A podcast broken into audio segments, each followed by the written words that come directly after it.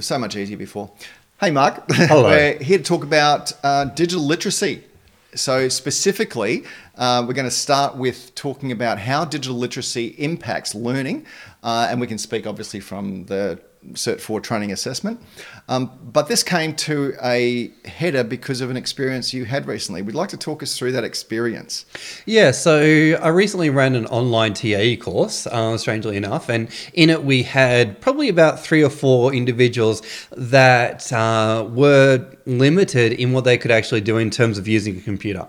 Now, I had the literal extreme where I had two students that had never used a computer before, that even purchased a computer for the sake of the course. And I thought, this is quite out there, and this certainly tested my patience, my skills to support other learners, and uh, it really was quite confronting because these students were struggling. Other people were noticing. So, how do I manage that tension in the room? And then also, how do I support these learners that are in an online learning environment that is quite foreign and potentially quite intimidating for them as well. So I guess um, us as um, as spec training, we got together, we started to have conversations around this topic, and it really sparked some new ideas, but also some self reflection on what are we doing as an organization, how can we help people, what is plausible, what's affordable, and all these different things that um, came into play with digital literacy. So, while we've had uh, people who might have had digital literacy issues in the past, usually it's one out of a you know more than a hundred. Now we very quickly looked at our processes. We do have a, a set of digital literacy questions in our um, enrollment process to see what people can and can't do, and they do have to say they can use Microsoft Word, save documents, save things into um, uh, into a, a Word doc like a graphics and things like that. So they do have to self reflect and uh, self assess before they even enter the program. Uh, an issue we had here was that they were put onto the course quite late, and we didn't have time to then reflect on that until now. But it also did make us look at uh, ways we can support the learners both during training uh, and before training. So on the screen now, I'm going to put up uh, three links to training courses that we would recommend to people who don't have any digital literacy right now. So feel free to share those around. Uh, everything from Microsoft Essentials through to um, just basically using computers and the internet. So these are things that we would consider as foundation skills for someone undertaking a training assessment qualification. But there are others out there who say, well, we don't really need to be particularly digitally literate to do our jobs. So what would you say to them? My response would be, what if? What if one day someone comes to you and says, I need you to deliver this course that you're running face to face, and I need you to deliver it online? Or what if um, you have to present someone else's PowerPoint? What if? And I think there's so many, um, I'm going to be crude and I'm going to say, let's bring it back to uh, the uh, dimensions of competence. Yeah. And I'm going to say there's task skills, there's task management skills, there's contingency management, there's job role and environment skills. And so if you're going to deliver training, you need to be able to do it in multiple formats, in multiple different ways. And it's not just about standing up and um, speaking necessarily, it's about building in technology and different tools and tactics to be able to deliver your message effectively. And again, crudely, it is in the units of competency. In the foundation skills, actually does mention mentioned, your ability to work with technology. So over time, I think we're going to have more and more of a focus on, I guess, effective and deliberate application of technology in the workplace. And I think certainly, yes, let's go timely. COVID, the pandemic, there's been a strong drive towards delivering training online. And I think a lot of trainers are having an identity forced shift. It's like I could only deliver face to face and that would be okay. But now, because of, I guess, company budgets and also seeing online training as a new alternative, there's a new pressure and a new reality that all trainers now facing. It's like, well, I could be great in the face to face environment, but if I don't get my skills up in the online delivery um, mode as well, then I'm going to fall behind. So, I think these days, even my 16 year old daughter can use PowerPoint better than I can. Mm. I'm getting old, but I think we need to, as trainers, um, stay up with the times and having that open. Um, openness to learn new things is so important um, as TA trainers, but also just trainers in general have to have that willingness to learn, ability to adapt, and um, yeah, hunger to stay one step ahead of everything that's going on. So we, we want to maybe pass this down into three different parts, so mm to speak. The first part is from an RTO's perspective. So, uh, talking with Andrew Shea at the ITECA conference recently, he mentioned that only about 4% of RTOs out there uh, don't deliver training in a digital space. In other words, they're, um, they're maybe on site doing operate, operator uh, training and things like that, where there is no interaction using anything um, digital. Uh, now, that's 4%. So that means the other 96% of RTOs out there do. And as always, we're training trainers to have, as you said, a transferable skill. So therefore, we don't want them to train for the 4%, we want to train for the 96% of, of possible employers out there who uh, need them to have this skill set. Um, even at the level that not only is um, maybe talked about in the units of competency, but uh, maybe a desire built in during the training that takes them to the next step. So that's from an RTO perspective. The next perspective I want to take is the students, mm. because uh, you know you, if you come into a course uh, with a high level of digital literacy, a lot of this stuff will just flow past you and everything's fine. But if you do come home with uh, maybe just the essential amount, then that could be a struggle for you. So we'll talk about that. And then finally, from a trainer's perspective, uh, so, as a trainer, what do I need to do to ensure my digital literacy is not only up to speed with the basics, but taking us to maybe another step above that? Uh, where's our desire to learn gone? You know, mm. where, what can we actually do? Where can we find things out? But we'll also try and find some um, information for you, and we'll talk about it, where you as a trainer can also get some uh, more advanced skills in digital literacy. So my question then is from a, from an RTO's perspective, why should RTOs ensure that their systems are in place to uh, improve the digital literacy of their students and of their staff? Uh, so for students, let's tie it back to the standards for RTOs 2015, and let's say there is an obligation in regards to supporting students for access and equity. Very simple one. Uh, in regards to also students and um, making sure that they feel comfortable to go through a course, if you can capture that information and their levels before they enroll and as they're enrolling, that's going to give the trainer more advanced warning as to what kind of support will be required. Uh, and I think any time that within the course materials, you can actually build in how to videos for how to use Word or how to use the different uh, tools and platforms that are being used for the learning to actually be done on. Um, I know at Spec Training we have um, how to videos within Moodle. We also have um, how to cheat sheets uh, that uh, trainers have provided to learners um, to navigate Moodle and different things like that. We're not going to just get you to go through through a course, but we're going to show you how to get through the course on the tools and platforms that we provide. Mm. So uh, again, from an RTO's perspective, we really do need to stay one step ahead mm. of changes, uh, and we also need to provide uh, the support to the students. So you mentioned the how-to videos, um, with no less credit to yourself and also uh, Raj Paul, one of our other mm. staff, who's uh, who said, you know, we really need to figure out how we're going to uh, support students when they've maybe got a minimal exposure to a lot of this information or a lot of these skills.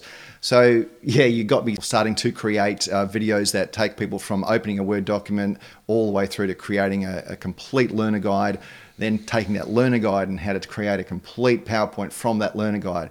So, those videos have been created mainly for the diploma students but also in the Cert 4, we have a lot of how to videos, uh, how to save documents when you're creating them, what not to do. Don't mm. open PDF documents in, uh, in browsers because they don't save, and things like that. So there's a lot of these little things that we can do to support students, but also uh, as an RTO, make sure that all our trainers, all our admin staff, everyone knows uh, what level of support we do provide mm-hmm. and also what level of technology we are going to support as well.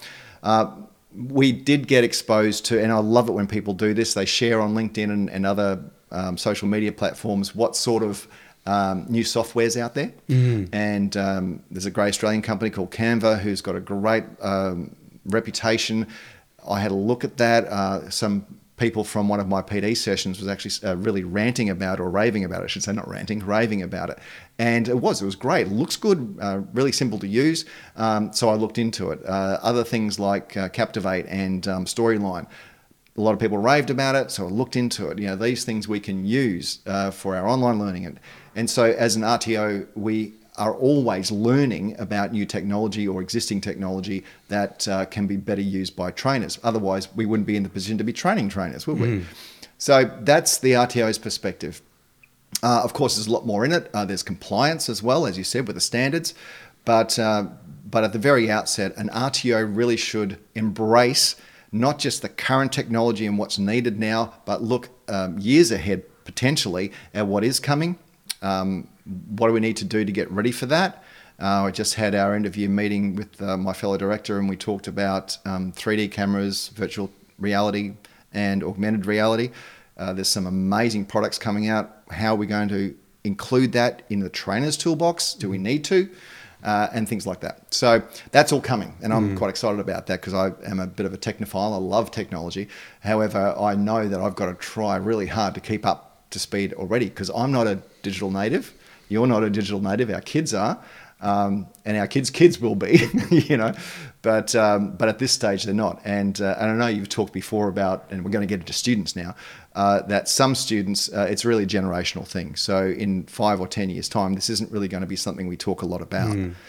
Uh, so let's go into students now. Um, you mentioned that uh, really difficult process you went through um, a few weeks ago, um, but you did have a satisfactory outcome. We so, did. So maybe talk how you managed to do that. Uh, also, maybe some of the communication you had with the people who already had a level of digital literacy, um, just to give people an idea that you know how, as a trainer, you deal with that on the fly, and then uh, also how your students responded to you. I think the number one thing that I had to keep in mind was patience and empathy. And so, very early on in the session, um, I didn't have much warning, but um, early on in the session, I did set up the frame that we are here to support each other and we're going to give grace, care, compassion to each other, regardless of what the challenges are that we're going to go through. So, um, and I also got other people involved as well. So if someone says, "Oh, how do I save a document?" I said, "All right, anyone out there in the group that um, knows um, some simple instructions I could give the student on how to do that." And we work collaboratively as a group. Uh, and I also, as much as I could, showed on my screen how to do different things. And uh, I think the number one thing with online delivery is my attitude of no one gets left behind no one ever gets left behind. So if we're doing a task, I'm not going to move on until everyone's on the same page. And I'm going to make sure that, yes, we've got a lot of things to do, but uh, if you're part of the crew, you're part of the group, we're going to be there to support you. And it also comes back to, all right, in break times, checking in with people. How are you going? What are you doing? Uh, were you able to do the last thing that we just did? And it may also be a case of sending through an template of something and then uh, which has some things already pre-filled out and getting people to fill in the blanks. Uh, maybe uh, going through the course and then saying to someone if you've get if you've gotten lost that's fine. We'll have another one-on-one session after the day's session and we'll re-go through things or we actually record the session um, as a um, special favor for the learner and then say all right we'll send you through the session and you'll be able to review it in your own time because maybe you're doing something like saving a document for the very first time and you don't want to hold everyone up so there's a lot of different strategies that you can use, and it's just all about creating that atmosphere of yes, we're all here to learn. We are all at different paces, and what you can do in the session, you do in the session. But if it does get to a point where someone just can't keep up, I did say at some points, just observe and just feel comfortable with what's going on. Know that there's no pressure to do anything, just watch. And that's all that that person was capable of doing. And uh, that's okay. And I've set up follow up sessions with that you know, um, person and other people as well. But I think it's all about the, com- the care, the communication, and knowing that we're not going to judge them. No matter where they're at, that's where they're at. And as um, once um, great philosopher said, in order to be a master, we all had to be a disaster. And so when we first start out, we all make mistakes. And once, you know, we've gotten to a certain point in our skills, but we were once at a point where we didn't know anything. Mm. And so using Zoom for the first time, yeah, it was scary, it was crazy, but um, you know, we had to get ourselves um, step out of our comfort zone and do it. But I think as long as we remember to be patient, caring, and empathetic, then a session um, can always have that air of um, care and comfort for our learners. But it certainly is challenging. So how, how, did the, sorry to break in, but mm. how did the students actually respond? Mm. So uh, yeah, so we're talking about the students at the moment. Um, what was their response to you? And you'd had uh, responses at two different extremes, really, or not extremes, but at two different uh, levels of digital literacy. So maybe talk through what the students actually said. Both sides said thank you. Mm. Both sides were very, um, yeah, I'll say impressed with um, how patient we were as an organization in the front end, but also during the session, they were very appreciative of how supportive we were. And uh, they had self awareness as to the kind of extra requirements they were putting on us, which was great. So they acknowledged me for my patience and uh, very very happy mm. at so, the end so of it. Let's put ourselves into, and this is something I love to do. So empathy is mm. huge. As a trainer, empathy is huge. We know that. Uh, if we put ourselves into the shoes of someone who comes onto a course and suddenly they realize, oh hell, I don't have the digital literacy to be doing this, uh, that puts a lot of stress on them. It, it won't embarrass them, but it could. Mm. So have a think about the feelings they're going through. This is something you do very well, and something I know that our other trainers do very well. So if you are a trainer then put yourself in the shoes of the of the student who may be undergoing those feelings.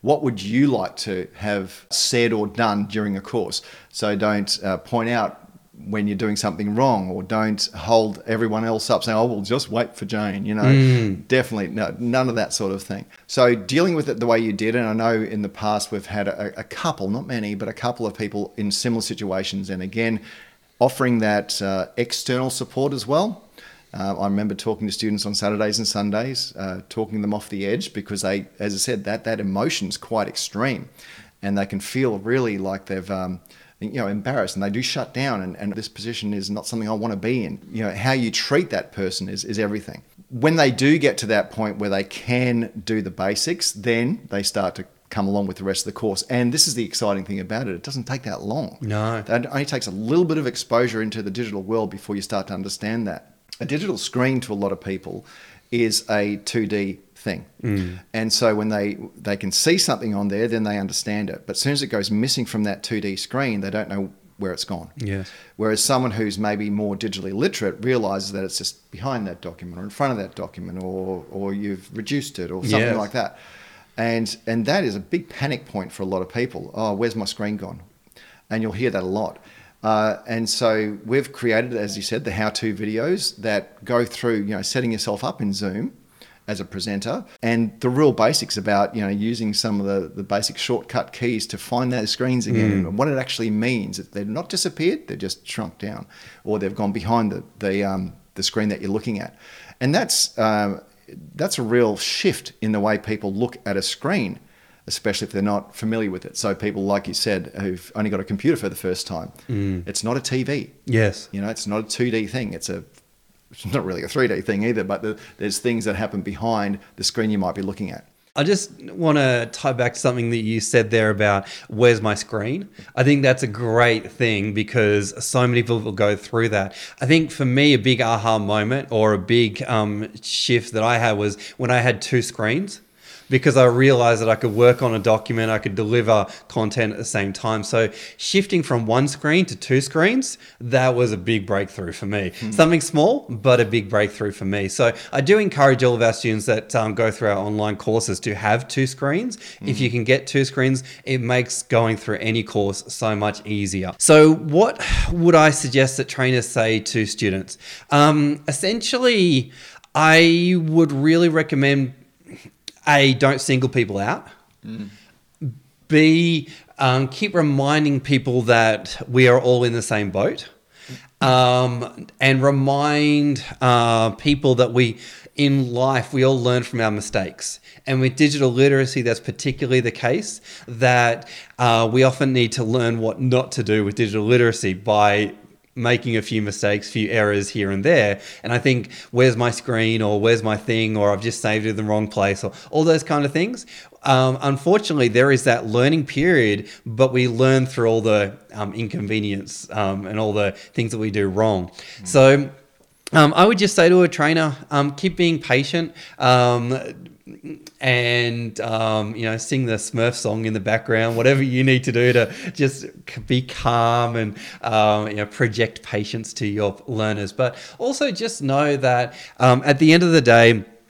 If something can't be done in the online session, just create a time later on for that to be completed one on one with the trainer. And uh, create that sense of um, ease and create a sense of it's okay, we'll get through it. Yeah.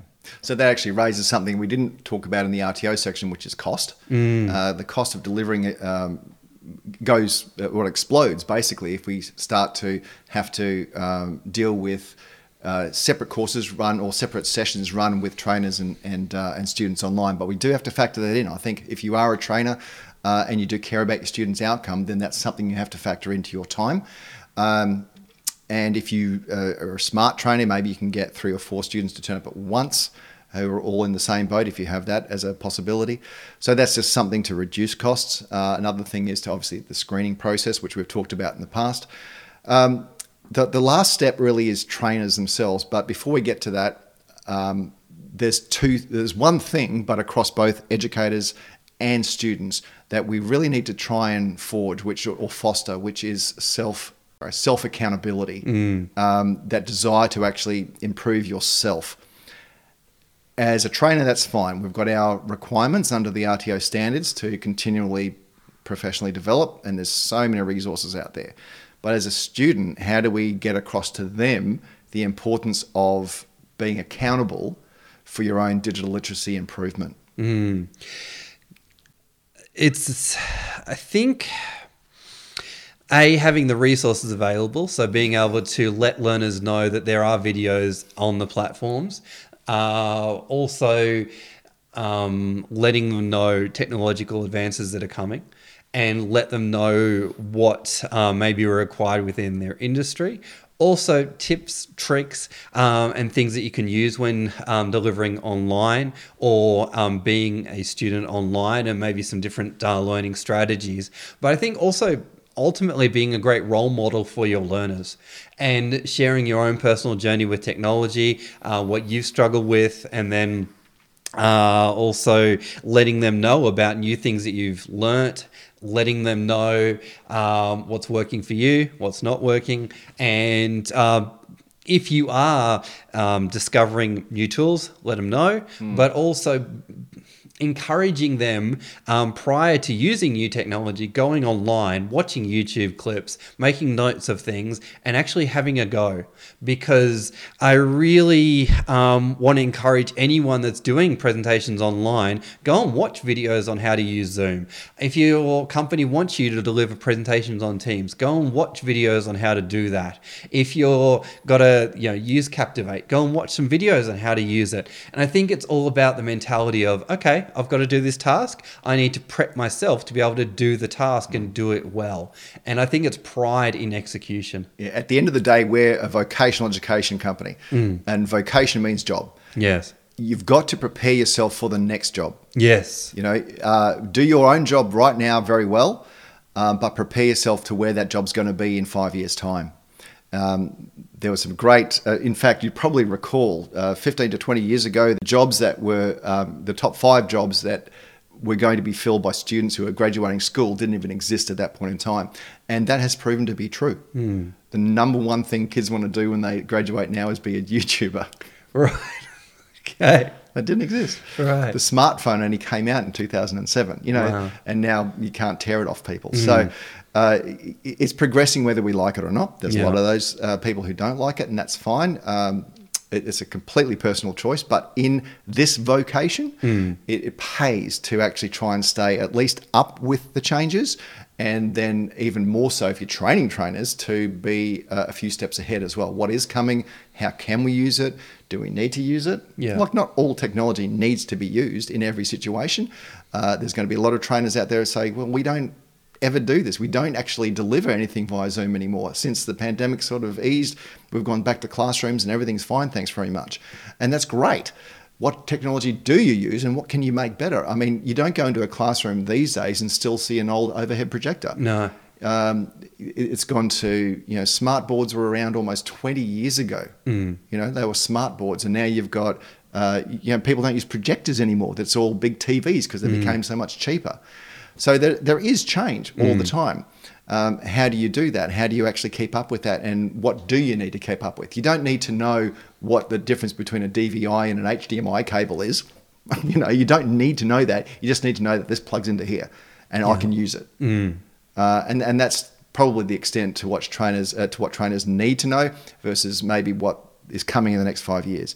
Uh, and really, don't overthink it. What is coming might be exciting to some people, not really apply to your role. So look at your own role. Look at where you want to be in five years. What technology do you think is going to come in? And talk to people. Go to Yeah. conferences, talk to other trainers. What do they see? And this is where you're going to get a lot of your uh, information from. And I've, I've always believed that. Attend every conference you can.